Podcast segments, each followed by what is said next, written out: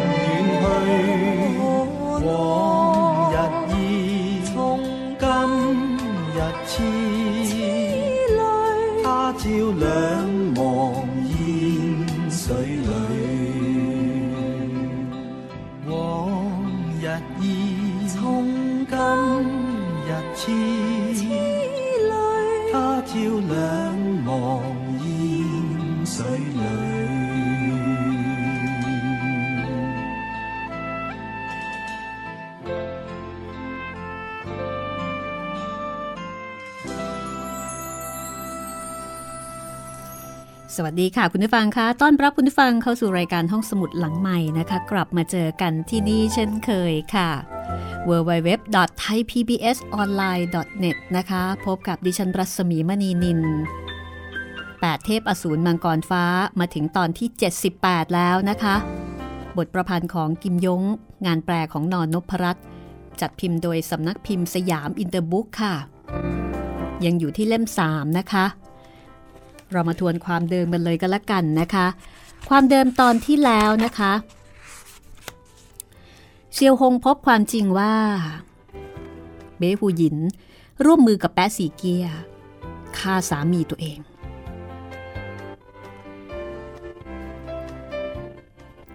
แล้วก็ในขณะที่ เบ้หูหยิน แล้วก็แปะสีเกีย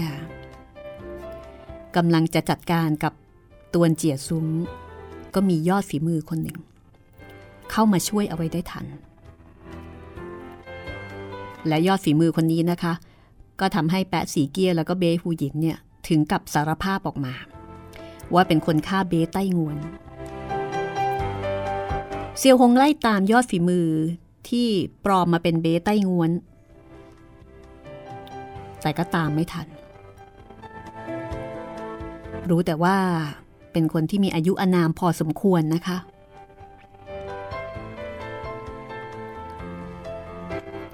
พอกลับมา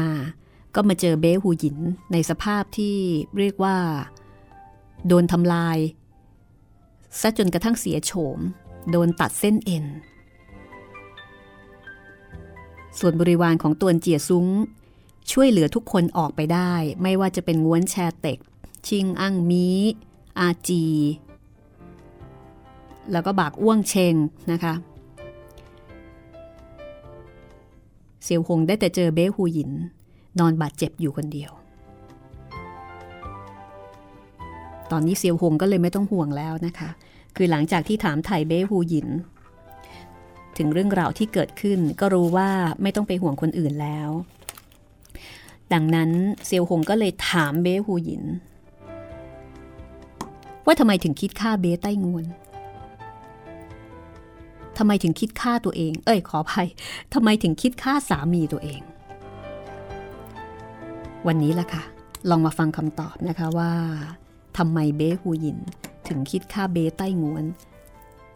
แล้วก็ทำไมถึงใส่ร้ายเขียวหง หรือว่าเซียวหงนะ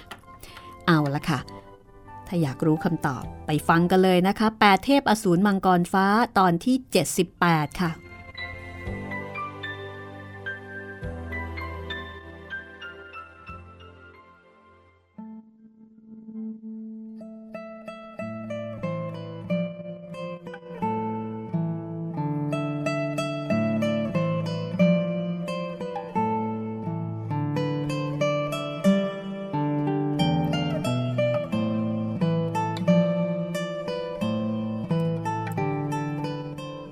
ท่านไม่ถามไม่ได้หรือยังไง เบหูหยิน กล่าวด้วยความเครียดแค้นนะคะว่าทำไมถึงมาถามเรื่องที่ไม่อยากจะตอบอะพูดง่ายๆ เสี่ยวหงก็บอกว่าไม่ได้ เรื่องนี้ต้องถาม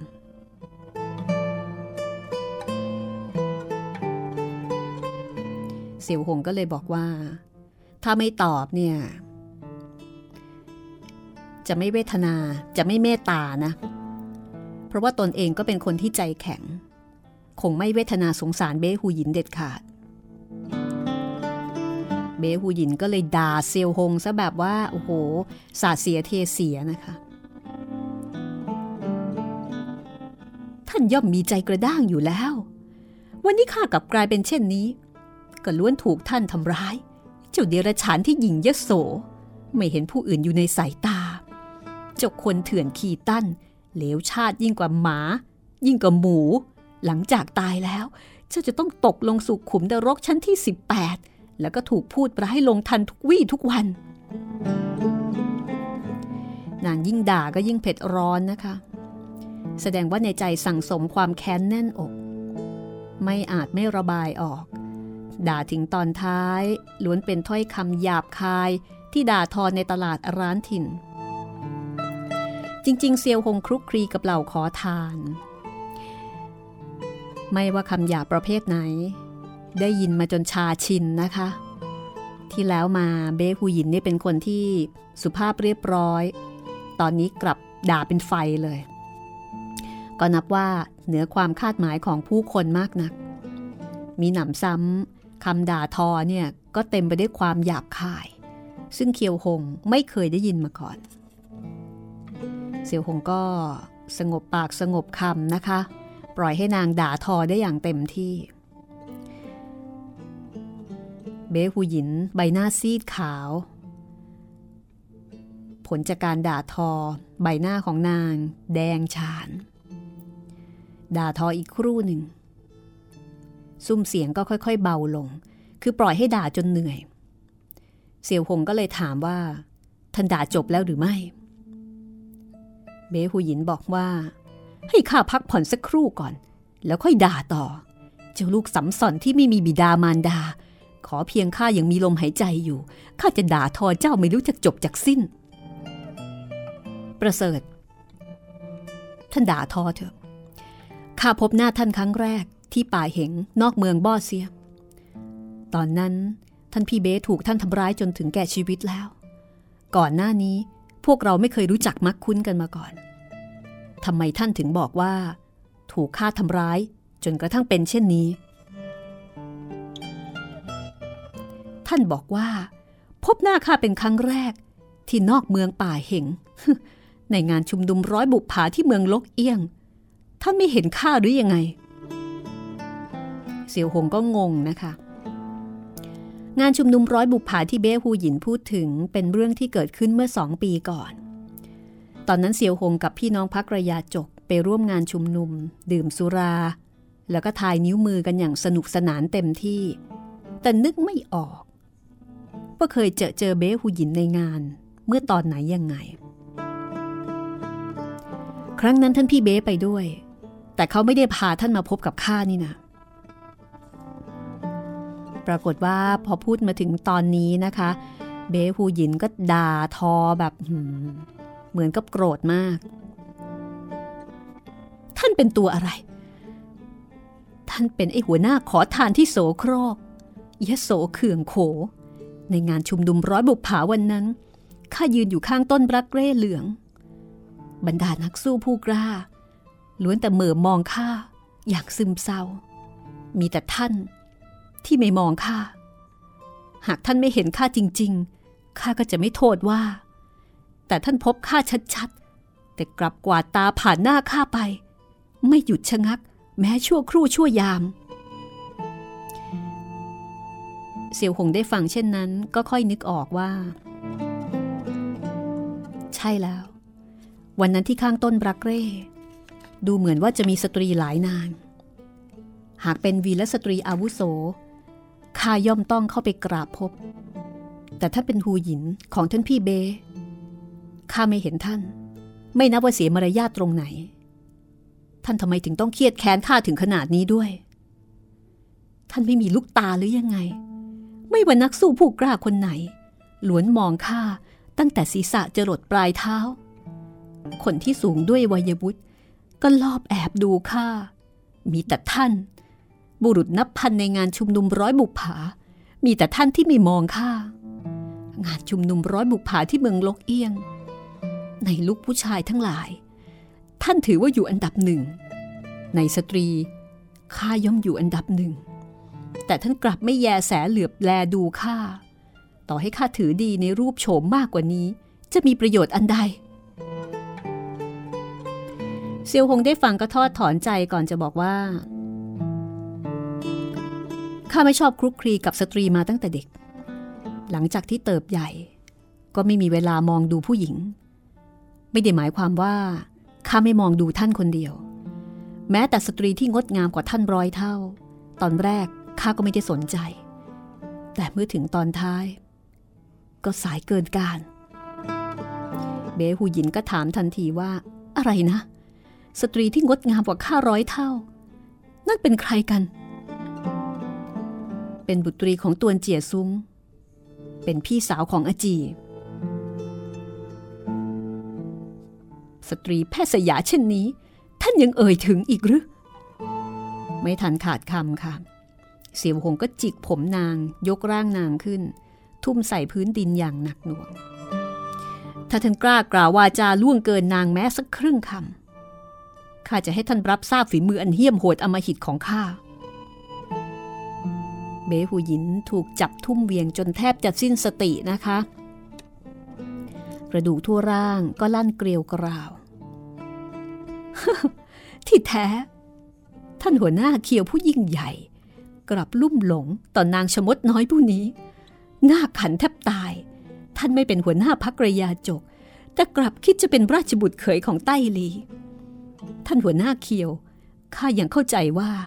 ท่านไม่มองดูสตรีคนไหนซะอีก พูดถึงอาจู เสี่ยวหงก็เข่าอ่อนประทวย กระแทกนั่งบนเก้าอี้ข้าเพียงหวังสามารถจะเห็นหน้านางอีกสักแวบหนึ่ง แต่ว่า ก็ไม่สามารถที่จะเห็นได้แล้ว เพราะเหตุใด เพราะนางตายแล้ว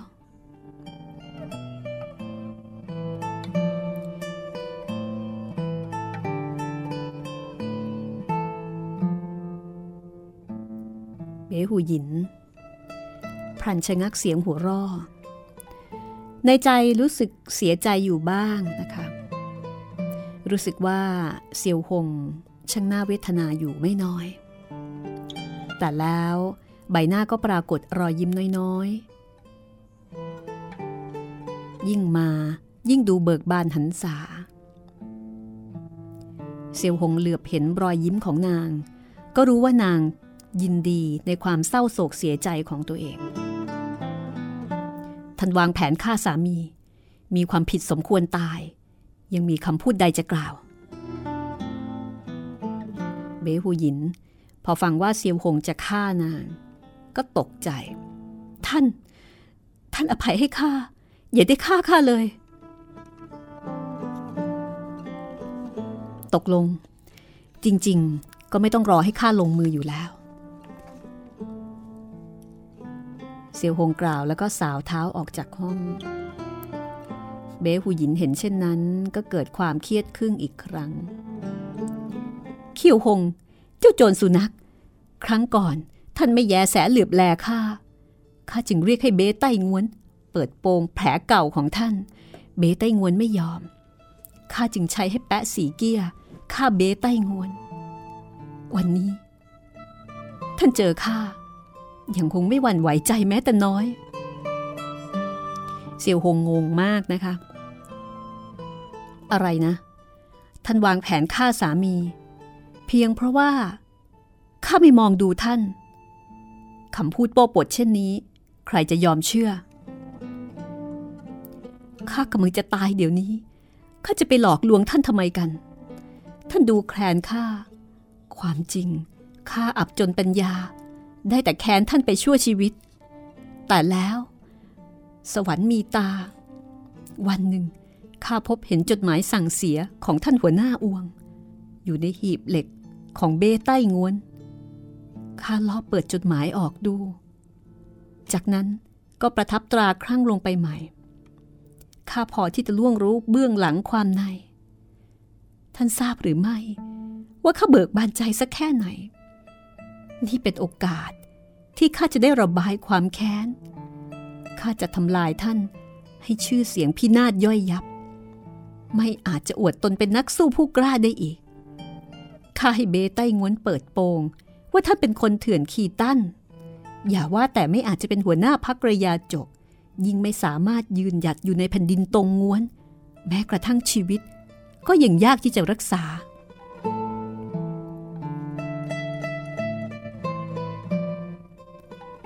และพี่เบสไม่ยอมปฏิบัติตามความต้องการของท่าน ท่านก็เลยฆ่าเขา ถูกแล้ว มันไม่เพียงไม่ปฏิบัติตาม มันยังด่าทอเรายังดุดัน แล้วก็ห้ามไม่ให้เราออกจากบ้าน หากเราเปิดเผยออกไปแม้แต่ครึ่งคำมันจะสับร่างข้าเป็นเลือดเนื้อเลอะเลือน ที่แล้วมา มันเคยโอนอ่อนผ่อนตามข้ามาโดยตลอด แต่คราวนี้ มันกลับเกลี้ยกราด ข้าไม่เห็นมันอยู่ในสายตา มันล่วงเกินข้าเช่นนี้ ข้าจะต้องให้มันได้รับความเจ็บปวดสักครั้ง หนึ่งเดือนให้หลัง แปะสีเกียมาเป็นแขกของข้า วันนั้นเป็นวันที่ 14 เดือน 8 มันตระเตรียมฉลองวันไหว้พระจันทร์ในปีนี้ มันมองดูข้า มองข้าแล้วมองข้าอีก จากนั้นข้าก็พรีร่างให้ ยั่วยวนปีศาจราคะเท่า จนมันลุ่มหลงงมงาย ข้าก็ให้ปีศาจราคะเท่า ข้าเบใต้งวน มันไม่ยินยอม ข้าก็ข่มขู่ ว่าจะกล่าวหาว่ามันข่มขืนข้า ปีศาจราคะเท่า ยามอยู่ต่อหน้าผู้อื่น มันมักจะปั้นหน้าเคร่งเครียด ตัดสินเรื่องราว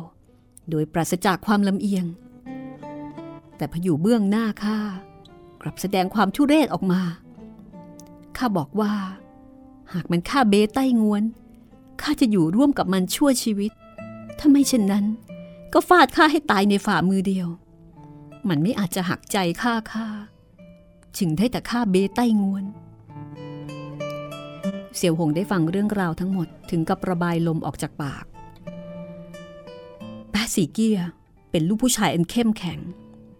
กลับถูกทำลายในเงื้อมมือท่าน ท่านคงจะผสม ผงสิบหอมมอมวิญญาณในสุรา ให้ท่านพี่เบสดื่มลงไป จากนั้นให้แปะสีเกียบีบกระดูกลำคอของมันแหลกละเอียด แล้วก็แซงเป็นว่า คนของตระกูลม่อยง ใช้วิชามือคว้าจับสกัดคอหอยฆ่ามัน ใช่หรือไม่ เบหูหยินก็บอกว่า ใช่ แต่จริง ๆ นางก็ไม่ได้รู้จักตระกูลม่อยงอะไรนั่นมากมาย อันนี้เป็นแผนที่แปะสีเกียคิดขึ้น เพราะเบหูหยินเนี่ยไม่มีวิทยายุทธข้าจะให้ปีศาจราคาเท่า เปิดโปงชาติกำเนิดของท่าน แต่มันกลับถือคุณธรรมน้ำมิตรต่อท่าน พอข้าบีบคั้น มันก็ชักดาบออกมา คิดจะฆ่าตัวตาย ดังนั้นข้าจึงเปลี่ยนเป็นเสาะหาชวนกวงเชงแค่ข้าหลับนอนกับมันสามคืน มันก็รับอาสาทำงานให้ข้าเห็นว่า อาศัยชวนกวงเชงคนเดียว ยังไม่อาจจะโค่นท่านลงจึงขอให้ฉือเจียงเล่าเสนอหน้า เรื่องราวหลังจากนั้น ท่านก็รู้แล้ว ไม่ต้องบอกให้เราบอกอีก เซียวหงก็เลยถึงบางอ้อนะคะ คลี่คลายปมปริศนาสุดท้ายที่ว่าทำไมชวนกวงเชงถึงวางแผนทรยศต่อตัวเองทำไมแปะสีเกียจึงพลาดพลั้งถูกคร่ากลุ่ม เซียวหงก็ถามต่อว่า พัดจีบด้ามนั้น แปะสีเกียขโมยมาหรือเปล่า เบหูหยินบอกว่าไม่ใช่ เพราะว่าแปะสีเกียไม่ว่าจะอย่างไร ก็ไม่ยอมทรยศต่อเซียวหง ดังนั้น นางจึงให้ชวนกวงเชงไปเกลี้ยกล่อมตั้งเจียงเล่า พอเซียวหงออกมาจากห้อง ตั้งเจียงเล่าก็เข้าไปขโมยพัดจีบออกมาให้นางทีนี้ก็มาถึงคำถามสำคัญอีกเรื่องหนึ่งนะคะ นั่นก็คือทำไมอาจูปลอมเป็นแปะสีเกีย ซึ่งเซียวหงเห็นว่าแนบเนียนไม่มีพิรุษแต่ทำไมถึงถูกเบ้หูหยินดูออก เบ้หูหยิน ก็เลยเฉลยบอกว่า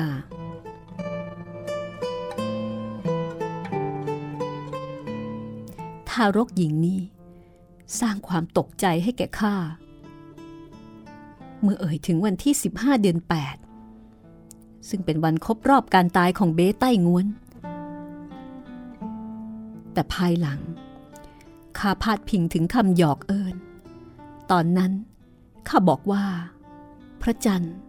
ทั้งกลมทั้งขาวนวลปีศาจปราคะเท่าบอกว่า บนร่างของท่าน มีบางสิ่งที่ทั้งกลมทั้งขาวนวลกว่าพระจันทร์ซะอีก วันนั้นข้าถามนางว่า ชอบรับประทานขนมเปี๊ยะไส้เค็มหรือว่าไส้หวาน ตอนนั้น ปีศาจปราคาเท่าบอกว่า ขนมเปี๊ยะบนร่างท่านยังหวานกว่าน้ำผึ้งซะอีก แต่นางตอบไม่ถูก จึงถูกข้าพบเห็นพิรุษจำได้ไหมคะ มีอยู่ตอนหนึ่ง ที่เบ้หูหยิน ถามอาจูในร่างของแปะสีเกี้ยวว่าชอบกินขนมเปี๊ยะไส้เค็มหรือไส้หวาน ซึ่งเซียวหงก็สงสัยว่าเอ๊ะคุยกันอยู่ดีๆทำไมถึงไปพูดถึงขนมเปี๊ยะ เซียวหงก็เลยรู้ว่าค่ำคืนนั้น เบ้หูหยินทำไมถึงเอ่ยถึง พระจันทร์กับขนมเปี๊ยะนะคะ ที่แท้คืนวันที่ 14 เดือน 8 ของปีก่อน ในขณะที่นางมีสัมพันธ์สวัสดกับแปะสีเกี้ย ก็ได้มีการกล่าววาจาไร้ยางอายเมื่อสักครู่นี้ออกมานะคะ ก็คือเป็นคำเกี้ยวพาราสีกันนั่นเอง เบ้หูหยินก็หัวร่อแล้วก็บอกว่าเคียวหง การปลอมแปลงของท่าน ยังใช้การไม่ได้ ข้าพอทราบว่า ทารกหญิงนั้นเป็นตัวปลอม นึกถึงท่วงท่ากล่าววาจาของท่าน ไหนเลยจะไม่รู้ ว่าท่านเป็นเคียวหงข้ากำลังคิดจะฆ่าตวนเจียซุ่งก็ดีข้าจึงยืมมือท่านลงมือ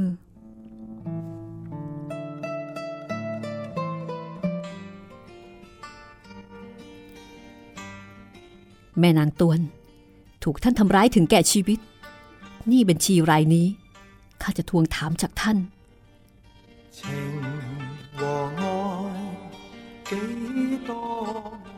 มาถึงเรื่องการตายของอาจูก็เป็นเรื่องที่เซียวหงแค้นมากนะคะ ที่ถูกเบ้หูหยินเนี่ยยืมมืออาจู คือถ้าเกิดว่าเบ้หูหยินไม่หลอกอาจูก็คงไม่ตาย เอาละค่ะ พักสักครู่นะคะ เดี๋ยวกลับมาฟังกันต่อว่าตกลงเบ้หูหยินเนี่ย จะรอดไหม หรือว่าจะตายยังไงนะคะ สักครู่ช่วงหน้าค่ะ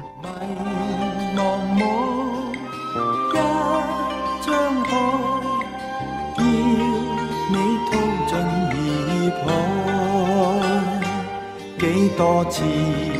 往痴心， 换了几多伤害来，冲不过千般障碍，承担断肠感慨。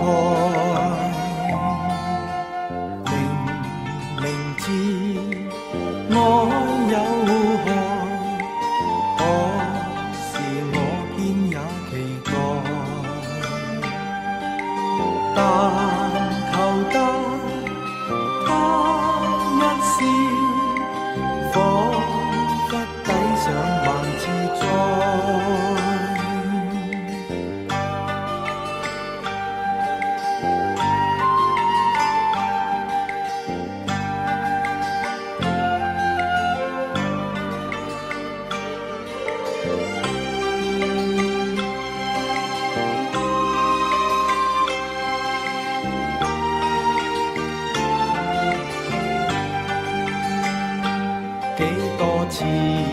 昂至，换了几多伤害来，冲不过千般障碍，承得断肠感。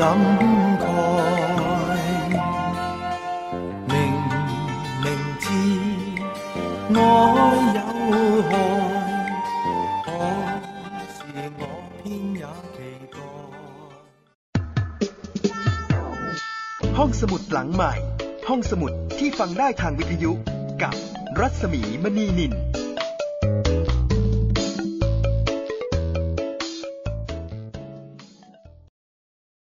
วันนี้การดูข่าวของคุณจะไม่ใช่แค่ในทีวีไทย PBS ให้คุณดูข่าวได้หลากหลายช่องทาง ถูกน้ำท่วมเต็มพื้นที่ เว็บไซต์ www.thaipbs.or.th/news Facebook Thai PBS News Twitter @thaipbsnews YouTube Thai PBS News ไหลล้นทะลักเข้ามานะกดติดสนันการข่าวพร้อมๆกับหน้าจอไร้ขีดจำกัดเรื่องเวลา เข้าถึงรายละเอียดได้มากกว่า ไม่ว่าจะอยู่ณจุดไหน ก็รับรู้ข่าวได้ทันที ดูสดและดูย้อนหลังได้ทุกที่ กับ 4 ช่องทางใหม่ข่าวไทย PBS ข่าวออนไลน์ ชับไว้ในมือคุณ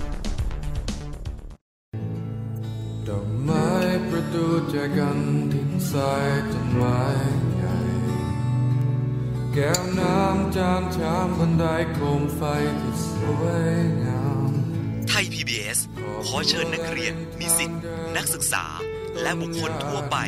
ร่วมส่งมิวสิกวิดีโอเพลงโฮมในแบบของคุณเข้าประกวดชิงรางวัลในโครงการ เพราะที่นี่คือบ้านโฮม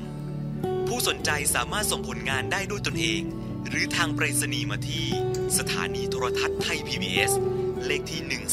145 ถนนวิภาวดีรังสิต แขวงตลาดบางเขน เขตหลักสี่กรุงเทพ 10210 ตั้งแต่วันนี้ถึง 29 กุมภาพันธ์ 2559 ติดตามรายละเอียดเพิ่มเติมได้ที่ www.thaipbs.or.th/at home บัดนี้จะงามอย่างไร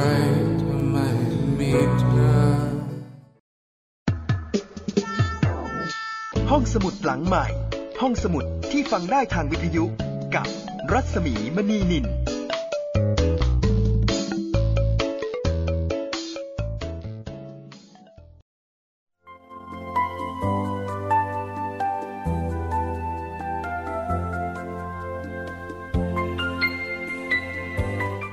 เข้าสู่ช่วงที่ 2 นะคะ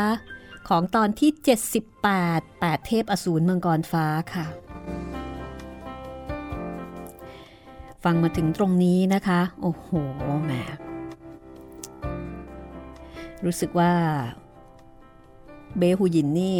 ก็เป็นผู้หญิงที่ไม่เบาทีเดียวนะคะ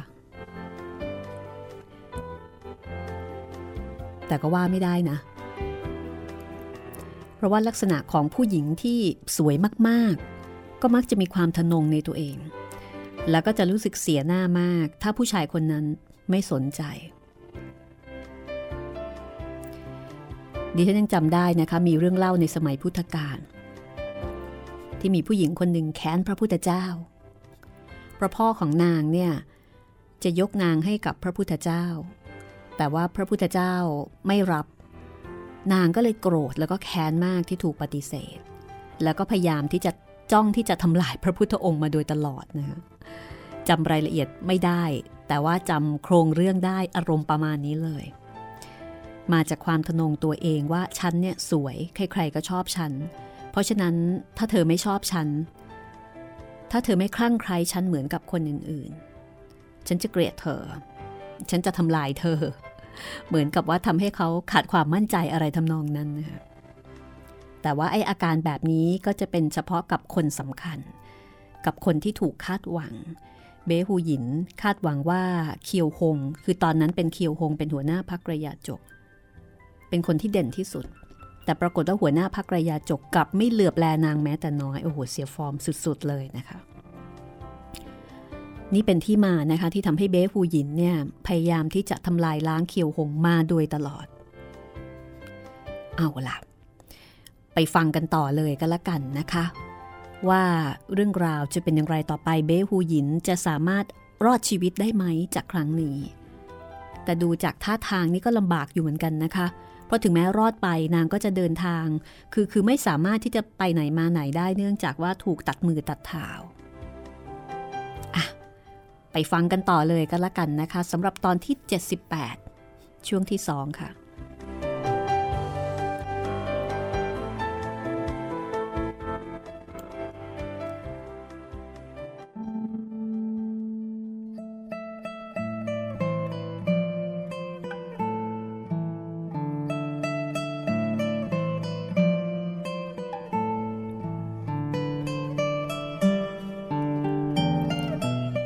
เบ้หูหยินบอกว่า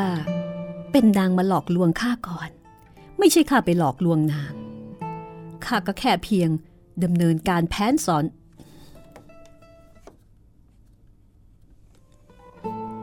ข้าก็แค่เพียงดำเนินแผนซ้อนแผนเท่านั้น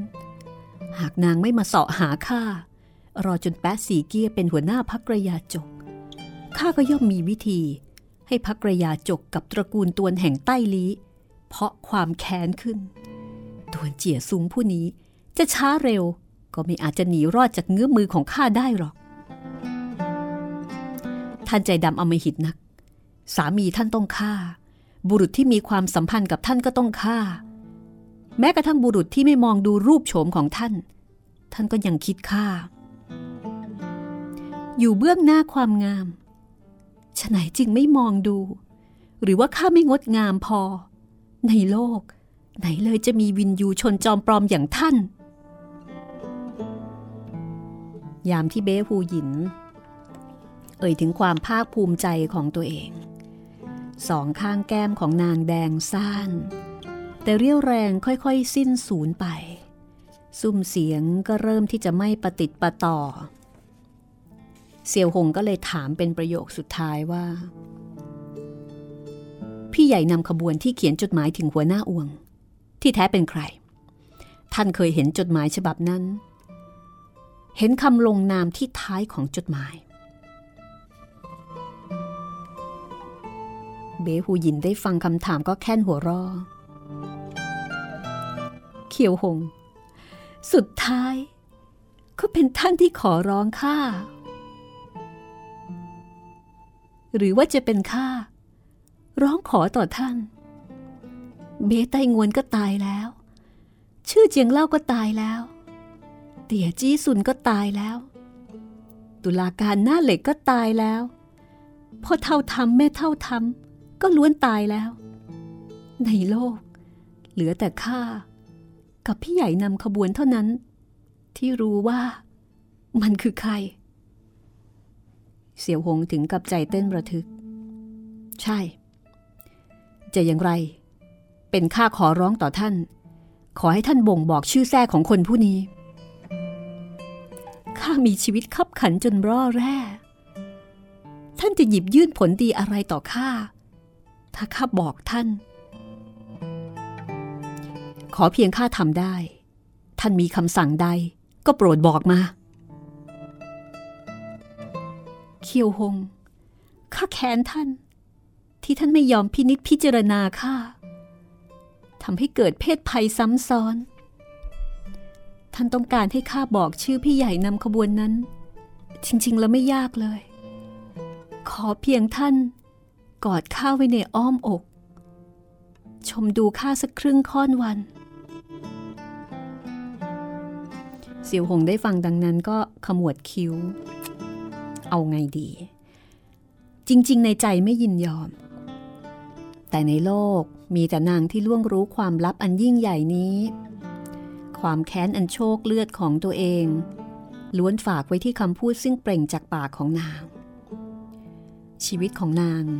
แขวนอยู่บนเส้นได้ สามารถจะขาดใจตายได้ทุกเมื่อ หากยืนกรานไม่ยินยอม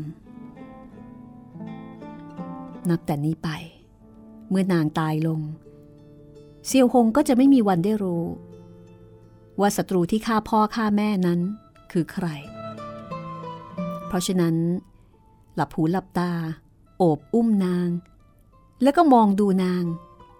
มันจะเป็นอะไรไปเชียว พอเซียวหงตกลงใจ ก็รับคำก้มกายลงแล้วก็โอบอุ้มนางไว้ในอ้อมอก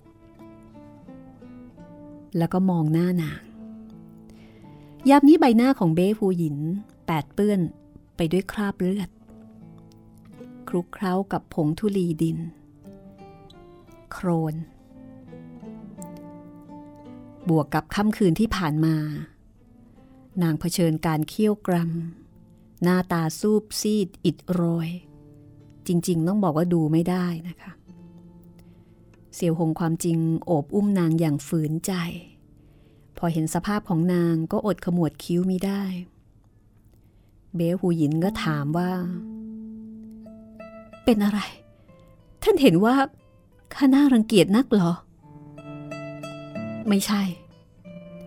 คำพูดนี้ขัดกับใจจริงนะคะ ถ้าเป็นยามปกติ ต่อให้เซียวหงตกอยู่ในห้วงคับขันก็ไม่ยอมกล่าวไม่ตรงกับใจ ยามนี้กลับอับจนปัญญา เบหูหยินก็กล่าวเสียงนุ่มนวลบอกว่า ถ้าท่านไม่รังเกียจข้า ก็จูบข้าสิ แต่เซียวหงไม่ยอม พูดอย่างจริงจังว่าไม่ได้ ข้าทำไม่ได้ ท่านเป็นภรรยาของท่านพี่เบเซียวหงถือคุณธรรมน้ำมิตร ไหนเลยจะลวนลามภรรยาไม้ของสหายได้ หากท่านถือคุณธรรมน้ำมิตรจริงฉันไหนกอดข้าไว้ในอ้อมอก เบหูหยินพูดมาถึงตอนนี้ ที่นอกหน้าต่าง ก็เกิดเสียง หัวเราะคิกคักคิกคัก บอกว่าเกียวหงท่านนี่ไร้อย่างอายจริง ๆทำร้ายพี่ข้าจนเสียชีวิต แล้วยังจะมาโอบกอดคนรักของพ่อข้าแล้วก็ลอบจูบปากนางอีกต่างหาก นี่เป็นเสียงของอาจีนะคะ แต่เซียวหงก็ไม่สนใจละค่ะ พยายามที่จะให้เบ้หูหยินเนี่ยรีบบอกความลับออกมาว่า พี่ใหญ่นำขบวนเป็นใคร ท่านรีบบอก พี่ใหญ่นำขบวนนั้นคือใครกันแน่ข้าให้ท่านมองดูข้าท่านเบื่อหน้าไปทำอะไร อาจีเดินเข้าห้องมาทำไมท่านถึงยังไม่ตาย ด้วยสภาพเป็นอัปลักษณ์แบบนี้ มีบุรุษใดยินยอมมองดูท่าน อะไรนะ ท่าน ท่านบอกว่าข้ามีสภาพเป็นอัปลักษณ์อย่างนั้นเหรอ กระจกข้าต้องการกระจก เสี่ยวหงก็เลยบอกว่า ถ้าอย่างนั้นท่านก็รีบบอกมา พอท่านบอกมาข้าจะมอบกระจกให้กับท่าน อาจี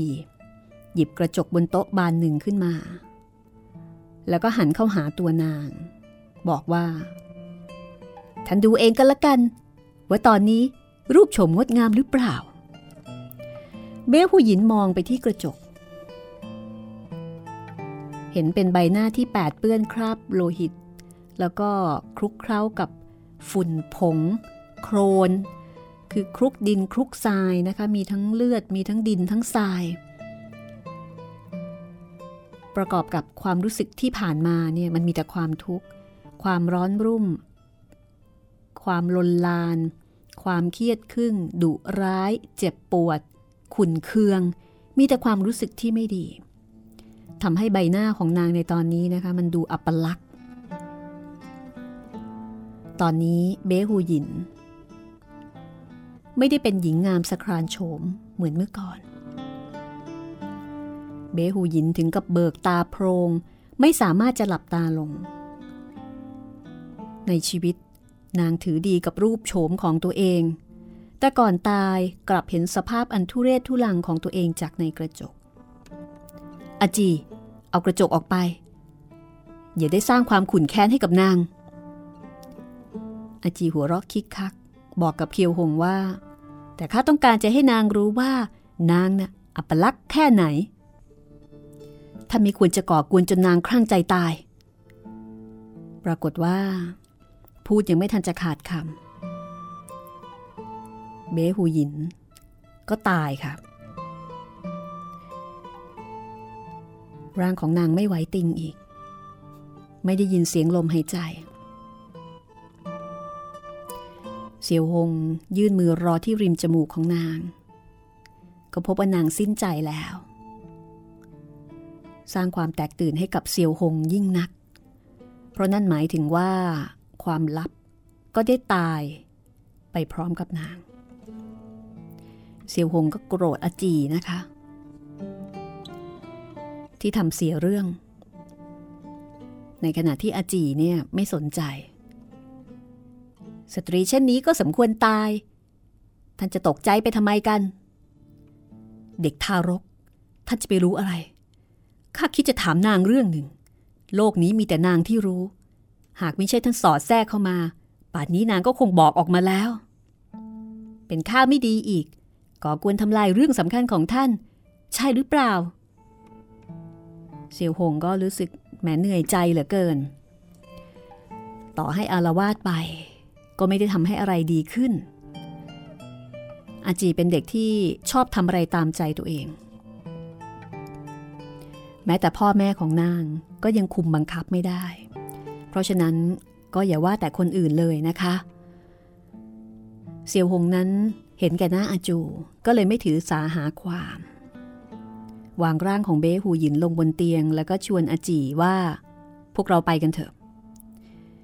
ผลการตรวจตราดูภายในห้องไม่มีบุคคลอื่นอีก สตรีรับใช้สูงอายุก็หนีไป พอเห็นว่าไม่มีคนแล้วจริง ๆนะคะ เสี่ยวหงก็เลยจุดไฟที่ห้องเก็บฟืน เพียงชั่วขณะก็ปรากฏเปลวไฟพวยพุ่งออกมา ทั้งสองยืนอยู่ข้างบ้าน มองดูเปลวไฟพุ่งออกมาทางหน้าต่าง เสี่ยวหงก็ถามว่าทำไมอาจียังไม่กลับไปหาพ่อหาแม่ อาจีก็บอกว่า ไม่ข้าไม่กลับไปหาท่านพ่อท่านแม่ บริวารของท่านพ่อ พอเจอหน้าข้าก็ล้วนเป่าหนวดถลึงตา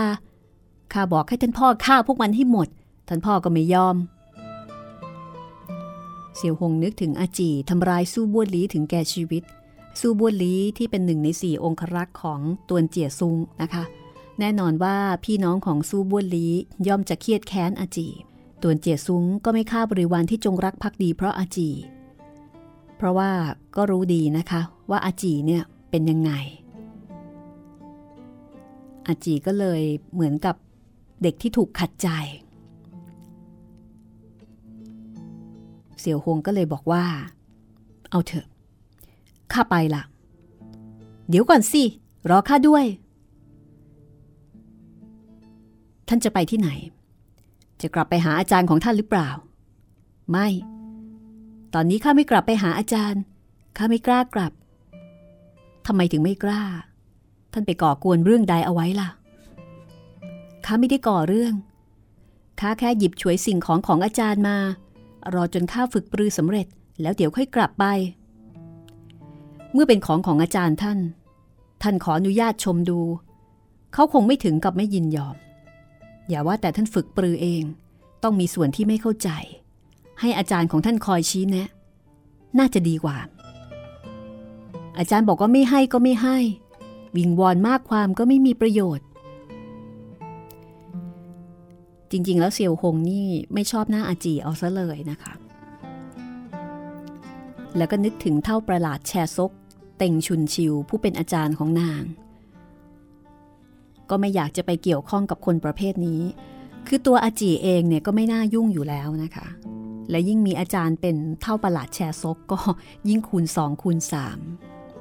ตกลงท่านพอใจอย่างไรก็ทำเช่นนั้นข้าไม่ยุ่งเกี่ยวกับท่าน และท่านคิดจะไปที่ไหน ความจริงข้าสมควรที่จะไปล้างแค้น แต่ก็น่าเสียดาย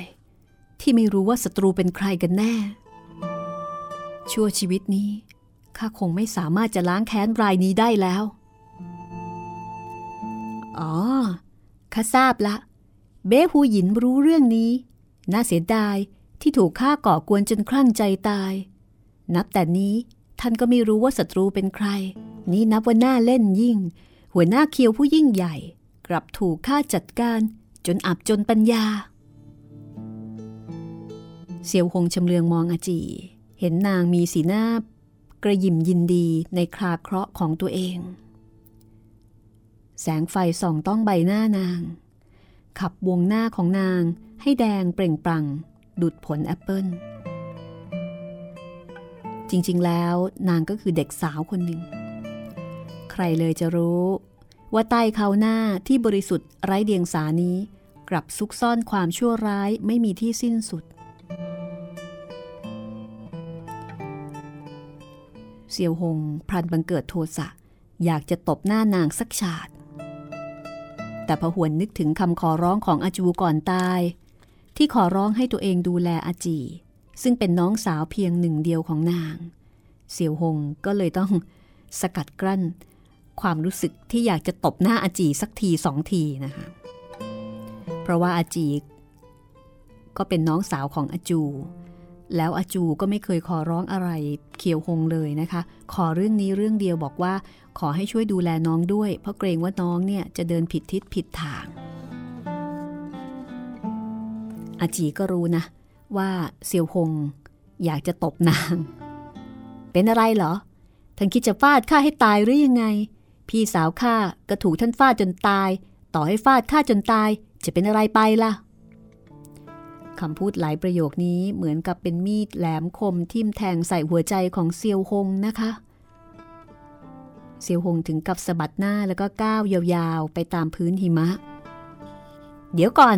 ท่านจะไปที่ไหนอะ่ะแผ่นดินตรงงวน ไม่ใช่ถิ่นฐานของข้า ความแค้นของบิดามารดาก็ไม่อาจชำระล้าง ข้าจะออกนอกกำแพงใหญ่ นับแต่นี้จะไม่กลับมาอีก แล้วท่านจะไปทางไหน ข้าจะไปยังด่านงังมึงกวน ประเสริฐแท้ ข้าคิดจะไปที่เมืองจินเอี้ยง เพราะฉะนั้นข้าก็สามารถร่วมทางไปกับท่านได้ ท่านไปเมืองจินเอี้ยงทำอะไร โกเนี้ยน้อยตัวคนเดียวฉะไหนรอนแรมเดินทางไกลถึงเพียงนี้ กลัวอะไรกันละ่ะ ข้าเดินทางจากแชซกไฮมาถึงที่นี่มีชายาวไกลยิ่งกว่านี้หรอ และที่สำคัญ ครั้งนี้ ข้ามีท่านเป็นเพื่อนฉะไหนเลยจะบอกว่าเดินทางตัวคนเดียว แต่เซียวหงสันศีรษะบอกว่าไม่ไปด้วยนะ ข้าไม่ร่วมทางเป็นเพื่อนท่าน ทำไมล่ะ ข้าเป็นบุรุษ ท่านเป็นโกนนี้อายุน้อย ระหว่างทางหยุดพักค้างแรม มีความไม่สะดวกมากมาย ท่านมีอันใดไม่สะดวก ท่านกับพี่จูก็เคยรอนแรมเดินทางไกลกันไม่ใช่หรอ ข้ากับพี่สาวของท่าน มีพันธะมั่นหมาย หาได้รวบรัดธรรมดาไม่ ดูไม่ออกจริง ๆ ข้าเข้าใจว่า พี่ของข้าดูเรียบเรียบร้อยร้อยมีคาด ท่านก็เป็นเหมือนกับท่านพ่อ แล้วก็เป็นเหมือนกับท่านแม่ ไม่ทันจะกราบไหว้ฟ้าดินก็เป็นสามีภรรยากันซะและ ใกล้ชิดสนิทสนมกันเหลวไหล พี่สาวท่าน จูบจนกระทั่งตาย ยังคงเป็นหญิงสาวบริสุทธิ์ข้ากับนางไม่มีอันใดต่อกัน ท่านพูดเสียงดังไปทำไม สรุปแล้ว พี่ของข้าก็ถูกท่านฟาดตายแล้ว พวกเราไปกันเถอะ เสี่ยวหงพอได้ยินนางกล่าวคำว่า พี่ของข้าถูกท่านฟาดตายก็ใจอ่อนลง ท่านกลับไปอยู่ร่วมกับแม่ของท่าน ที่ริมบึงคันฉายน้อยดีกว่า ไปเมืองจินเอี้ยง มีอะไรน่าสนใจ ข้ามีเรื่องสำคัญจะต้องทำ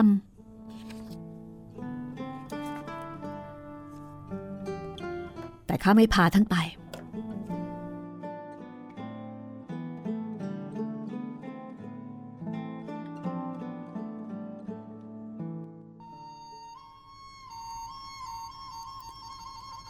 เสี่ยวหงพูดแล้วก็ก้าวยาวๆไป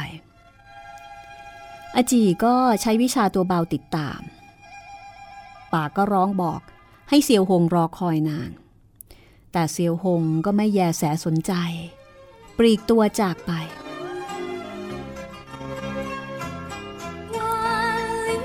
เดินทางไม่นานนัก ลมเหนือทวีความรุนแรง หิมะโปรยปลายลงมาอีก เซียวหงฝ่าลมหิมะด้านด้นเดินทาง หวนนึกถึงนับแต่นี้ มนทินที่ถูกปรักปรำไม่อาจชะล้าง ความแค้นยิ่งใหญ่ ก็ไม่สามารถจะสะสา ในใจรู้สึกอึดอัดกัดกรุ่ม แต่การปล่อยวางความในใจ กลับเป็นการปลดเปลื้องประการหนึ่ง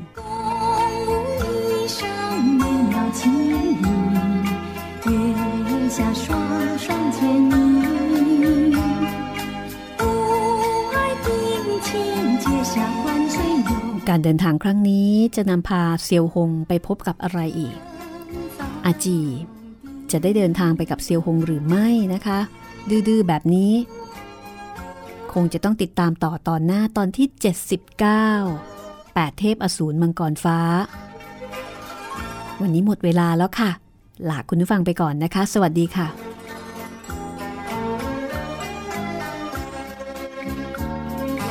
万素静听，淡绿的诉不清，悦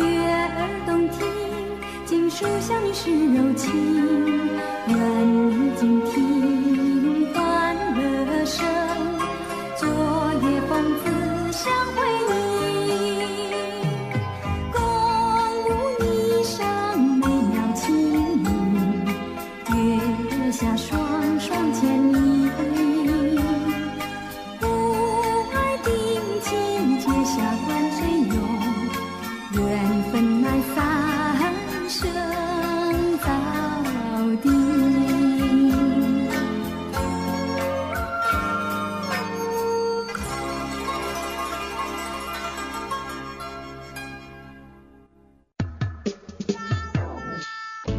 หลังใหม่